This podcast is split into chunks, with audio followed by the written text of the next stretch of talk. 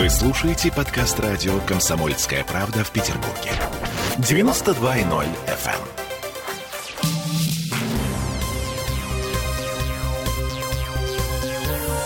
Темы дня. 17 часов 16 минут, и мы продолжаем. В Петербурге началась гаражная амнистия. Теперь гаражи можно официально приватизировать, подать заявление в Комитет имущественных отношений и получить взамен выписку из ЕГРН, где будет указано, чей гараж. ЕГРН, ЕГРН, регуляторная гильотина, ЕГРН. Господи, ну начинается, Сережа. Внутренняя наша шутка, не обращайте внимания. В общем, если кто не знает, то гаражные массивы в Петербурге, ну, как вообще в целом по России, они на протяжении очень многих лет представляли собой, ну, такую сумеречную зону гигантскую. Их э, продавали, покупали, дарили, наследовали. И все это происходило без какого-то ни было контроля со стороны государства. В общем, государство посмотрело, посмотрела и решительно сказала, что хватит, пожалуй, это терпеть. Надо как-то брать в свои руки. А еще за гаражами пили и курили, прыгая по гаражным крышам, ломали себе руки, ноги и шеи. В общем, гаражи — это действительно Но я сумеречная полагаю, зона. никак на это не повлияет. А, Хотя... по- Подумай. хотя. Конечно, Хотя. повлияет. В Петербурге заявки на оформление гаражей принимает Комитет имущественных отношений. А процесс уже идет со вчерашнего дня. Вот только проблема в том, что, как говорят эксперты, гаражная амнистия на деле не работает. Мы сейчас пытаемся связаться с нашим с экспертом по этому вопросу Александром Холодовым, пытаемся до него дозвониться. Но а, если говорить о гаражных вот этих вот зонах, как о сумеречных зонах, а, ну, Так, на- на- социокультурный аспект Ну, гаражных а массивов. ты не согласен? Ну, на самом деле, для тебя вот эти вот гаражные зоны, они, они ничего не значат. Твое дворовое детство. Ты туда не ходил разбираться с мальчиками из соседней школы? Э, Нет, меня очень сильно берегли. У меня была только одна стрелка в жизни. И да, в общем, я не хочу об этом вспоминать. А, Слушай, ну на самом деле, давай, просто пока у нас не получается дозвониться до господина Холодова, мы продолжаем и не теряем надежду. А, наверное, мы сейчас перейдем к следующей теме. И это снова как бы дела наши транспортные. С начала Петербурга, а, с начала сентября в Петербург вернулись пробки на дорогах. И не просто пробки, а просто пробки жесточайшие. И, в общем, с одной стороны, мы все понимаем. Закончился сезон отпусков, начался учебный год. Утром родители везут детей в школу, вечером обратно и так далее. Но все равно неприятно. Э, и Для понимания масштабов. Сегодня утром на Каде собралась пробка длиной в 10 километров. Это 20 лахта-центров, 208 александрийских колонн или 33 тысячи порций шавермы, кому как понятнее. Это наша редакция сегодня э, считала. Автомобили плотно встали между Мурманским шоссе и Софийской улицей. Ну, а если вспомнить давно уже витающие слухи о том, что КАДу, в принципе, недолго осталось, становится, э, автомобилист, я думаю, меня поддержит, совсем не по себе. У нас на связи эксперт по транспорту Владимир Валдин. Владимир, приветствуем. Добрый вечер. Что у нас с КАДом? Действительно ли КАД у нас потихонечку задыхается, загибается и скоро уже свою функцию выполнять перестанет?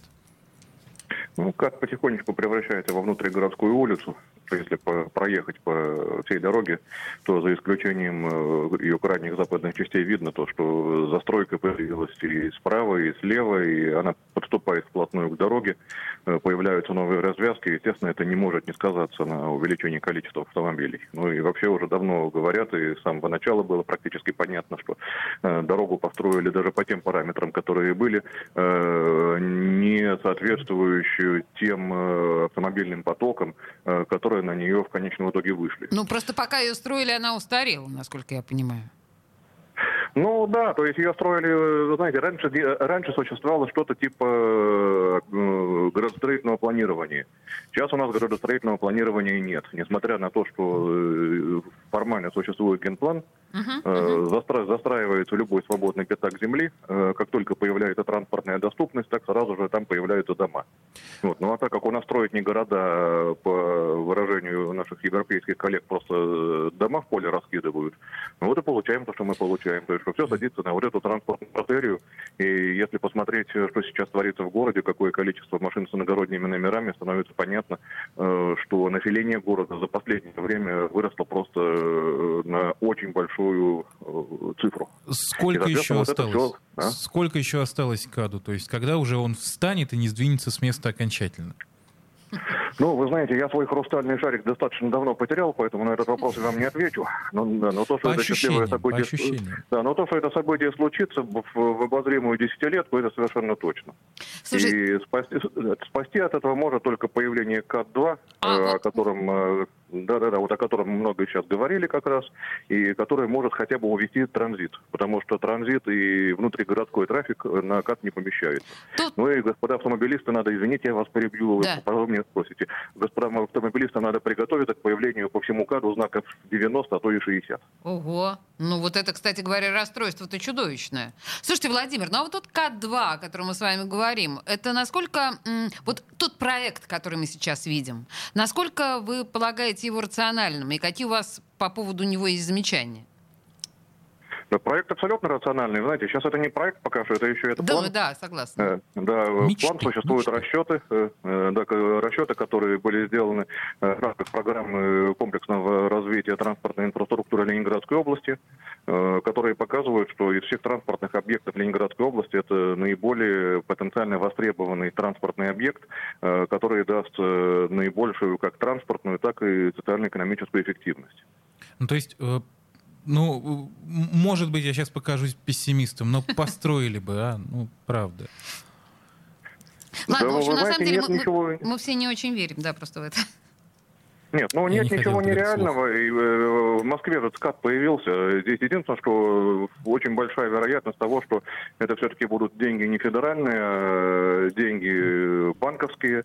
Соответственно, эта трасса станет платной. Но я думаю, что желающих платить за то, чтобы ехать, а не стоять в пробках, будет достаточно много. О, да. Поживем, увидим. О, Спас- да, это спас- точно. Эксперт Спасибо по большое. транспорту Владимир Валдин был у нас на связи. Спасибо большое.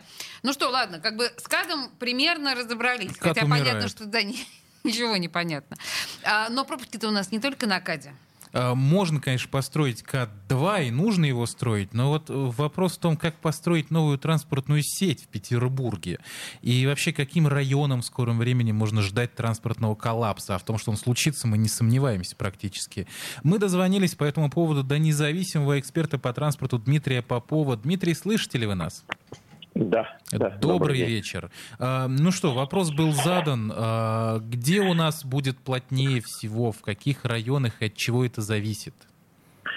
Слушайте, ну вот, вот не хочется говорить про конкретные районы, объясню почему. Дело в том, что мы имеем дело сейчас, и все это отмечают, и даже люди, которых э, э, в профсообществе не любят с точки зрения названия, урбанисты, э, мы совершаем из года в год одну и ту же ошибку. Мы Так. осуществляем девелопмент, освоение новых территорий без э, проработки транспортной модели и, и всех ситуаций транспортных, которые возникают. Я вам приведу примеры, очень понятные и популярные. Вот Так. Есть Ленинский проспект, на котором три полосы было. Потом одну полосу отрезали от Ленинского проспекта для движения маршрутных транспортных средств. Все хорошо. Пропускная способность полосы 1800 единиц в час при прямолинейном свободном движении. Но у нас там, как вы знаете, еще есть светофоры. И вот мы берем и пристраиваем за э, улицей Доблести дальше туда, начинаем пристраивать 29-й, 30-й квартал, 32-й, по несколько десятков тысяч жителей. С учетом уровня автомобилизации, это несколько, ну, полтора десятка э, тысяч автомобилей. И из все на которых Ленинском приблизительно проспекте. Да, и все прибывают в Ленинский проспект, потому что мы кварталов понастроили, а дорог-то новых мы не понастроили. Мы думаем, что они все поедут на западный скоростной диаметр. Нет, не поедут, не все хотят платить так дорого за проезд. В результате мы имеем, естественно, сгенерированное заторовое состояние. Люди жалуются, говорят о том, что вот э, вы там, сям, там светофор отрегулируйте. Нечего регулировать. Мы пристраиваем кварталы, заполняем уличную дорожную сеть транспортом, не думая о транспортной модели того э, нового строительства, которое происходит. Слушайте, ну, ну, все знают. хорошо. Мурина, Угры, Мгм. Северная долина, Шушары и далее со всеми остановками. Э, Хорошо, другой вопрос, сугубо прикладной, как говорится. Вот то, что мы видим на дорогах последние два дня, да, 1-2 сентября. Ну, это и- стандарт. э, Я к тому, это что стандарт. хуже не будет. Это вот все, это предел, или нам к чему-то еще готовиться в ближайшие Э, недели или э, месяцы? Значит, э, слушайте, мо- мои многолетние наблюдения, мои и моих коллег э, с Центра управления дорожным движением говорят о том, что э, мы в период 3-5 дней до 1 сентября и 3-5 дней после 1 сентября, вот у нас 1-2 сентября является, так скажем, бугром этим, а потом пойдет немножко на спад. Это связано с огромным, ну, с этой стороны, с прибытием увеличивается количество прибывающего транспорта. Мгм. Последний день. У нас такая же ситуация 31 декабря, в канун Нового года. Все поехали оливье покупать. Здесь все поехали школьную форму покупать. Так. А через какое-то время после 1 сентября будет наступать некоторый баланс, потому что, во-первых, станет, станут понятны маршруты тех, кто перешел в новые образовательные учреждения. Станет понятна целесообразность ехать на личном транспорте в школу, может быть, все-таки на метро. А, устаканится график прибытия, будет понятно время прибытия, произойдет расслоение по графику движения. Это э, немножко снизит как раз-таки напряженность. Поэтому я думаю, что мы ждем к 7-9 сентября небольшой спад этого пробочного состояния. Ну, такой на 30% где-то снизится. Ну, 30% это, по крайней мере, можно ехать хоть куда-нибудь, хоть Ну, чуть-чуть. Ну, так, чуть-чуть можно ехать. Кстати, знаете, что вот в некоторых передовых странах э, мира, которые, так сказать, используют все э, условия управления трафиком. Одним из условий управления трафиком являются, например, либо налоговые льготы, либо другие преференции предприятиям, которые начинают рабочий день не во время единого старта. То Ох, есть это же прекрасная идея. Кстати, да. А у нас такое возможно в теории? Ой, с- слушайте, Чисто это- те- Теоретически, да, конечно. Давайте это будет нашим следующим да, разговором с Дмитрием, а, Да. экспертом по регуляторной Олеся, я ждал гильотине. слово регуляторное. Да! И оно получилось И вы понимаете, я же произнесла. Спасибо большое. Закончили на этом. Да, пожалуйста. да, Спасибо. да, да. Темы дня.